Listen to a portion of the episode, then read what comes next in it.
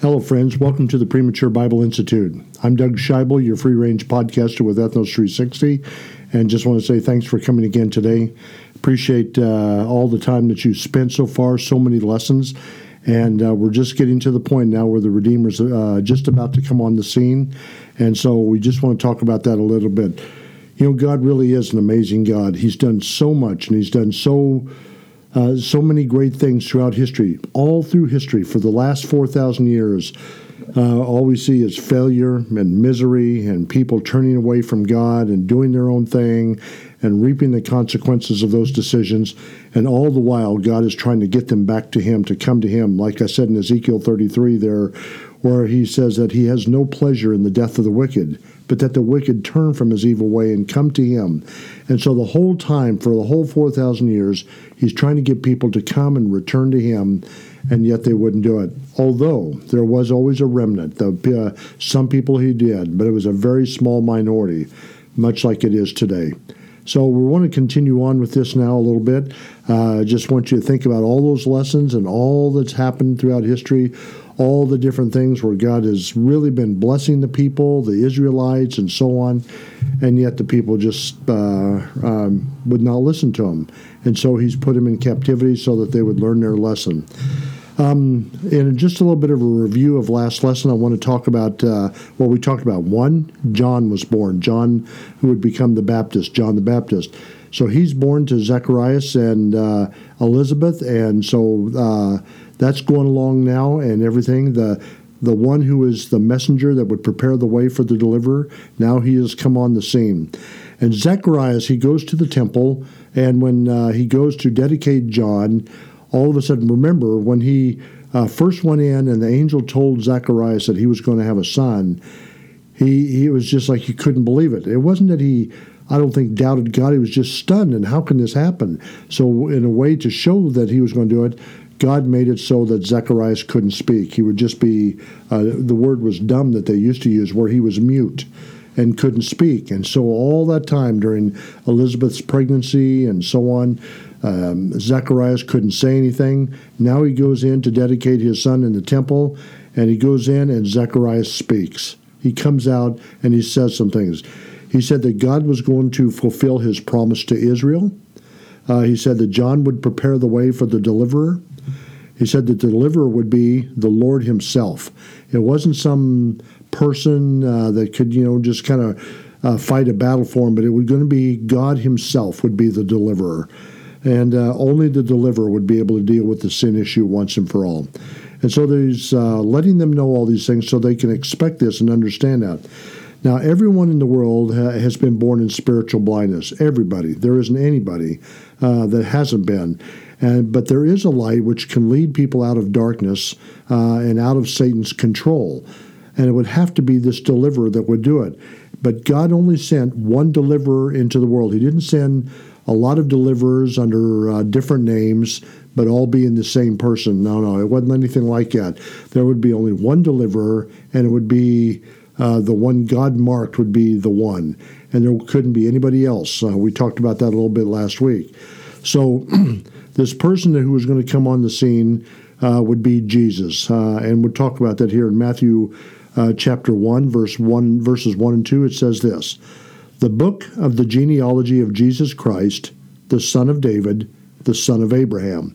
So I want to talk about that for just a second. So Matthew is writing all of this after the fact. It's already taken place. All of this stuff has taken place.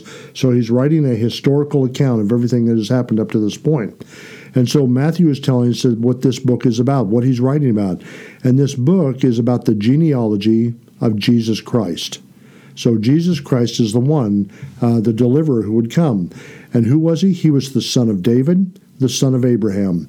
So, as the son of David, he was the lion of the. He would be of the tribe of Judah, and what was the promise given back there to um, uh, David that you know one day uh, one of his descendants would take over the throne of would be the throne of David and he'd rule forever. And then the other one was that, that, David was the son of Abraham. And what they mean by the son, they don't mean literally the son that Abraham was his literal father, but it means that he was of the line of Abraham, and Christ would be of the line of David. And so that was what was going on. And then it says this Then uh, Matthew starts to list this genealogy of who uh, who gave birth to who. So Abraham begot Isaac. In other words, Abraham gave birth. You know, uh, his son was Isaac. Isaac begot Jacob, and Jacob begot Judah and his brothers. So he's listing the line here. There's Abraham, Isaac, Jacob, and then Judah. Judah. So uh, Jesus was of the line of Judah. All right. So the Old Testament. This was an Old Testament prophecy concerning the deliverer. Uh, the what we uh, know about Abraham and Isaac and Jacob and Judah and so on, those are Old Testament prophecies concerning the deliverer. But the New Testament prophecy is now being fulfilled. So as uh, all that uh, was told in the past now is starting to be fulfilled. So Isaiah, let me read. Uh, that was the New Testament prophecy being fulfilled. Jesus being the son of David, the son of Abraham. What was the Old Testament prophecy? It says this in Isaiah 9 7. Of the increase of his government and peace there will be no end. Upon the throne of David, you see, he talks about the son of David, upon the throne of David and over his kingdom, to order it and establish it with judgment and justice from that time forward, even forever. The zeal of the Lord of hosts will perform this. So what he's saying is there that the line of David, this this deliverer, would eventually come and take care of the problem once and for all, and there would be an eternal kingdom. And we'll talk more about that as time goes on. Now, I want you to understand something. Now, there's a lot of ways you could look at this, and people say, well, yeah, Jesus could be the one, but you know, there's a lot of there's there's always a chance it could be someone else, or he could be not fulfill the prophecy. So one thing we do know is in this prophecy he was going to be of the line of Judah.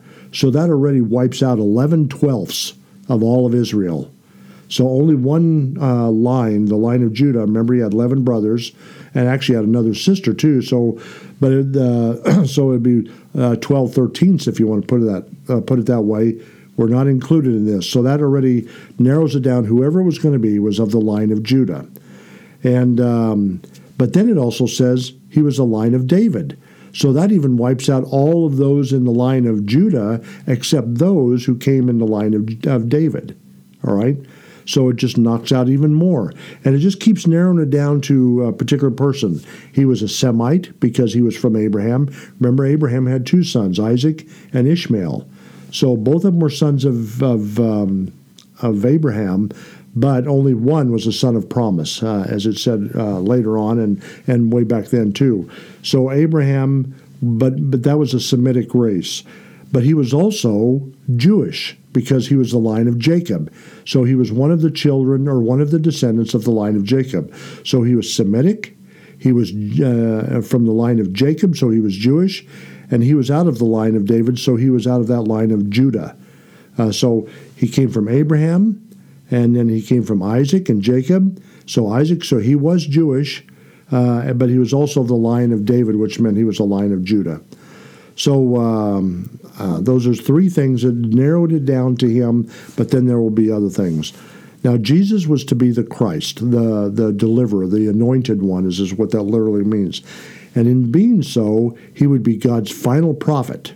He would be the last prophet and tell the world the truth about God. He would be the one that would be the, the image of the invisible God. So when people would look at him, they would see what God would look like if he became man. And that's who he'd be. He, so he'd be the final prophet. And he would also be God's final priest and make a way to return to God. And there's also a, a passage about that, but we'll get that at another time. So he was going to be a prophet and he was going to be a priest.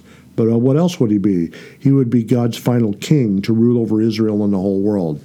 So the deliverer had to be a prophet, a priest, and a king, and he was going to be all three of those things.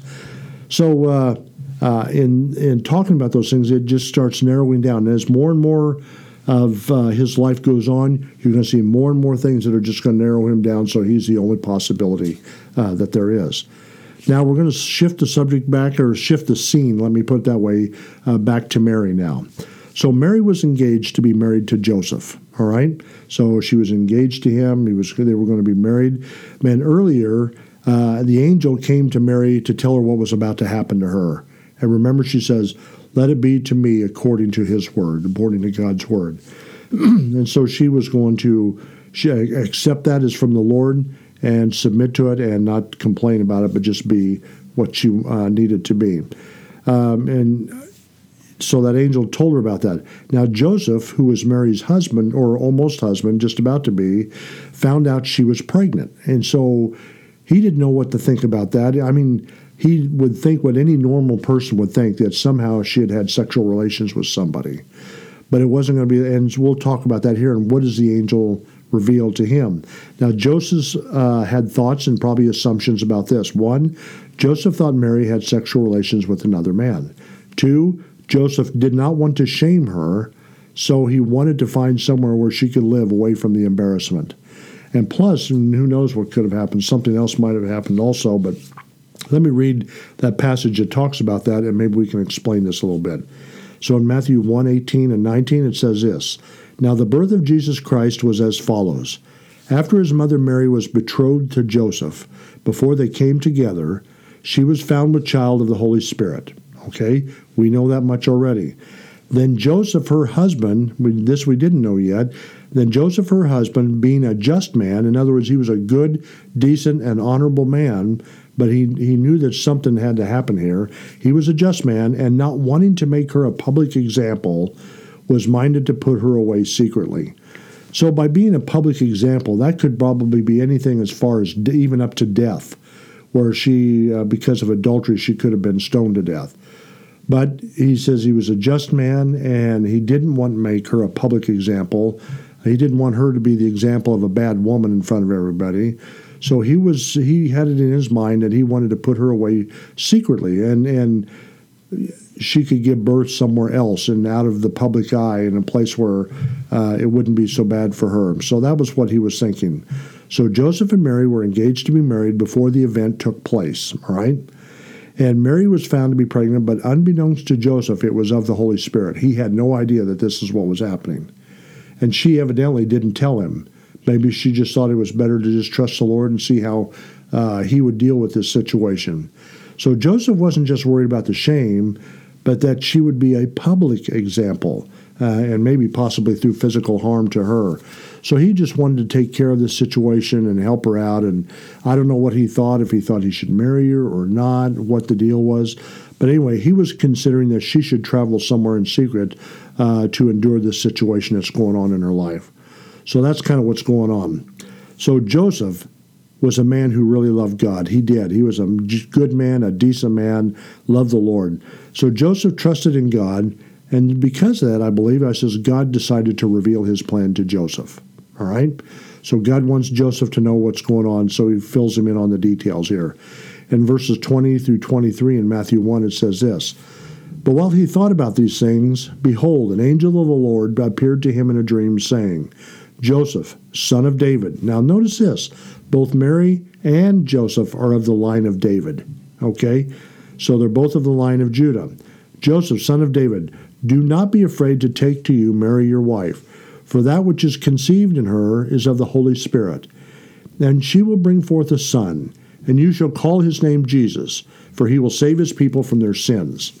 So all this was done that it might be fulfilled which was spoken by the Lord through the prophet, saying, Behold, the virgin shall be with child and bear a son, and they shall call his name Emmanuel, which is translated God with us. Okay?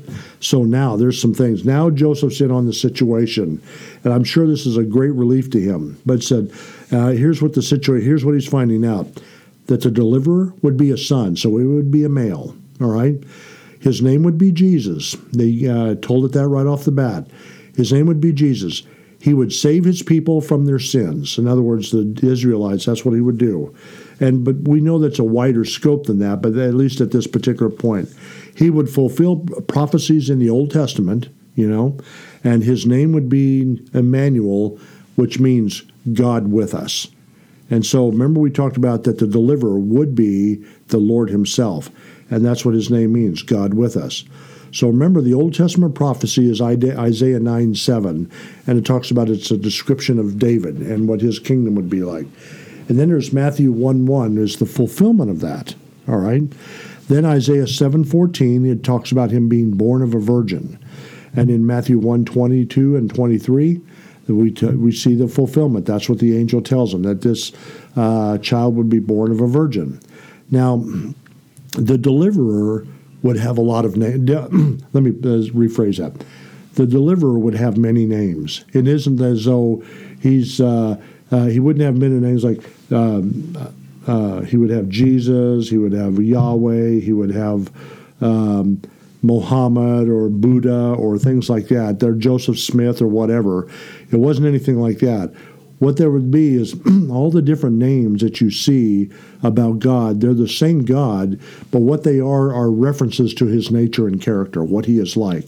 Just like the name Jesus doesn't just mean Jesus as a person, it has meaning to it, and the meaning is God with us. And so that's what he would be. So there would be names like Christ, which would mean the anointed one, the one that God has specifically chosen for this particular task. The other name would be Jesus. The name Jesus uh, by itself means Savior. Uh, that's what it means. Emmanuel, which would be God with us. Son of God would be God's representative to us, to humans. And then Son of Man, you'll see later on, is now as he's man's representative to God. And that'll come about as we uh, talk about that some more. Uh, some more. So, what did Joseph do? He did what the angel told him to do. In verses 24 and 25, it says this Then Joseph, being aroused from sleep, did as the angel of the Lord commanded him, and took to him his wife. And he did not know her, and what he means by that is he did not have sexual relations with her until she had brought forth her firstborn son. And he called his name Jesus, just like God told him to. So there's a there's a belief out there that Mary uh, it's called the Immaculate Conception. And now a lot of people misunderstand what that term means. They think that it was a divine birth, but it isn't. It, what it means is that Mary was born without sin. That's what the term means. But we know from Scripture that all, uh, all have sinned and come short of the glory of God. And Mary, in herself, in her what we call the Magnificat, she says, I have rejoiced in God my Savior. So why would she call him a Savior if she didn't need to be saved? So she wasn't sinless. She was just like everybody else, but she was a good person. She was good. She loved God. She understood God. She believed God. And God chose to use her, a frail human being, in order to do this uh, to, uh, work. And so, and then some people say she stayed celibate all her life. But we see right from the scripture, what does it say? Uh, Joseph, being aroused, did as the angel of the Lord commanded him, took him to uh, took uh, to him his wife, and did not know her or did not have sexual relations with her till she had brought forth her firstborn son. And after that, they had normal marital relations with each other as any human couple would. And as a matter of fact, you'll find out later on that he had brothers and sisters and so on. So, anyway, Joseph believed God also, just like Mary did. Joseph did not have sexual relations with Mary until after Christ was born. And some, like I said, some believe she was celibate all her life, but she wasn't. Now, have you ever heard the statement, "You uh, you must have had a lot of faith to do what you have done"?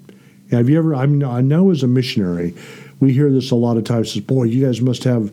I could never do that. I could never do those things. Well, Mary couldn't either, but God could through Mary, and that's the way it is with us. God can do whatever He wants to through us.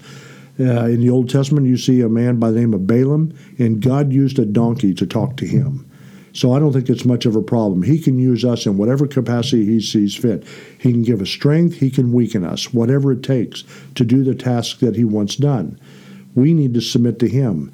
And just as Mary submitted to God and said, uh, Let it be according to me, according to his word, so Joseph said, Okay, I'll do what you want me to do. And so he took care of his wife and everything until that she, uh, Christ was born and called his, and then they called his name Jesus as God told him to. So is a conclusion. You've heard this. You've heard a lot of faith about, you know, people say you must have a lot of faith to do what you have done. You know, and um, that's said to a lot of missionaries. I said one thing. This is really kind of surprising to me, and I want you to consider this. We, you and me, at least we have the benefit of other people before us. Um, and what they believe and understand and their experiences to draw on strength and advice from. In other words, you and I, we can look back to the scriptures and we can see all this and we can draw strength and encouragement and, and belief from that because we see it. It's been written down. We look to friends of ours who've gone through trials, and we can look to that. And we can see that, and we can say, boy, you know, if they can do it, so can I. And I don't mean that I do it in my own strength, but if they can endure that for the Lord, then I, I can endure it for the Lord also. But I want you to notice something here. This is very unique, I think. There is something different here about this situation. Mary had no one but God to believe that this would happen to her. In other words, she had nobody she could reference in the Old Testament and say, you know, there's never been another virgin that ever gave birth to a child, ever. Now we have Sarah, uh, you know, and, and, and Elizabeth who are beyond the age, but it wasn't because they had never had sexual relations with their husbands. It's just that they couldn't give birth, and God caused them to have birth. But with Mary was different. She became pregnant apart from any of that. And so uh, that's what's different. She had nobody else to rely on as an example. So what she had to do was trust only in the Lord that He was telling the truth. That's quite a deal. I really appreciate her for that. Um, but what about our faith? Do we believe God in the same way Mary did? Are we willing to trust Him? Are we willing to? Are we willing to just? Are we real? I'm sorry. Are we willing to believe God that what He says is true? I hope so. Well, we're going to continue on after this. As you can see, my background's a little bit different. I'm up in Waukesha, Wisconsin at the New Tribes or at the Ethnos 360 Bible Institute, and I just decided to do a podcast up here. And I like this background. It makes me look smarter, I think. So I'm just kind of funning with that. But you know, I'm just really grateful for you guys and thanks for listening. It's just been it's getting exciting for me now you know, for all these months, all these th- uh, hundreds of, oh, not hundreds, but 60, this is a six, lesson 63. And for all these lessons, I'm finally getting to the point that the promise that God made back in Genesis 3:15 is now going to come to pass. And I'm really, really excited about that. So thank you guys for listening. Keep on listening, and boy, we're going to get into some really, really good stuff here uh, in the next uh, few weeks. So Take care. Thank you for all you've done. We'll talk to you later. Bye.